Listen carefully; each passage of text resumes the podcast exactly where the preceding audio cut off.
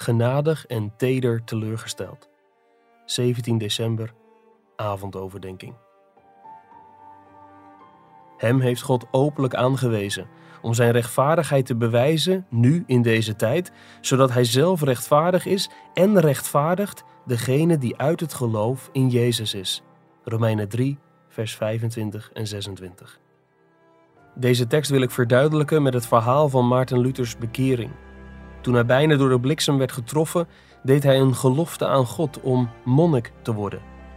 Maar als monnik lukte het hem absoluut niet om vrede met God te vinden.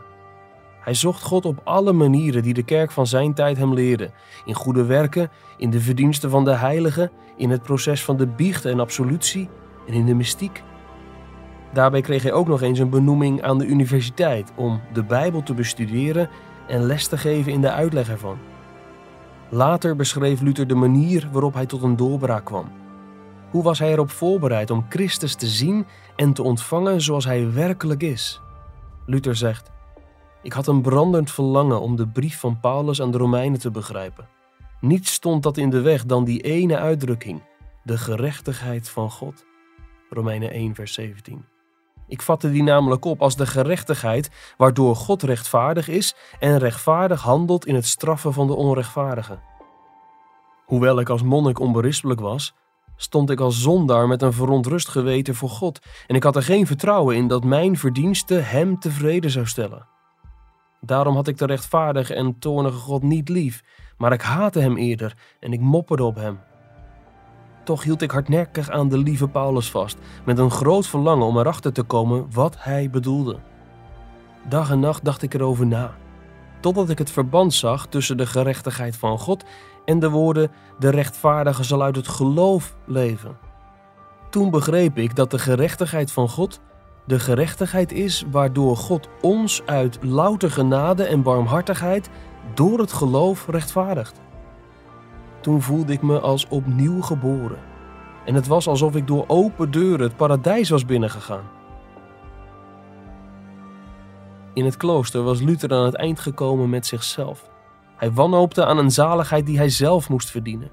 Maar door de genade van God gaf hij zijn verlangen en zijn hoop niet op. Hij richtte zijn aandacht op de enige plaats waar hij hulp hoopte te vinden: de Bijbel. Hij zei: Ik had een brandend verlangen om te begrijpen. En hij zei: ik had ook een groot verlangen om te weten te komen wat Paulus bedoelde. En hij zei ook, dag en nacht dacht ik daarover na.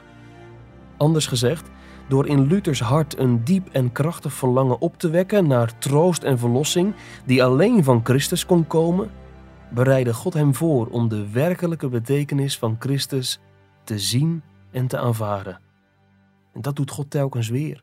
Misschien doet hij dat bij jou wel in deze adventstijd door je op genadige en tedere wijze teleurgesteld te laten raken in een leven dat niet op Christus is gericht en je te vullen met verlangens die deze wereld niet kan bevredigen, maar alleen de Godmens. Wat een kerstgeschenk zou dat zijn. Laat al je teleurstellingen over deze wereld je op het woord van God werpen.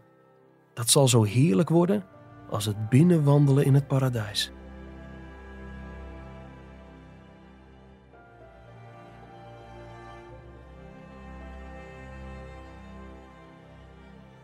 Je luisterde naar een overdenking uit het boek Onwankelbare Vreugde van John Piper.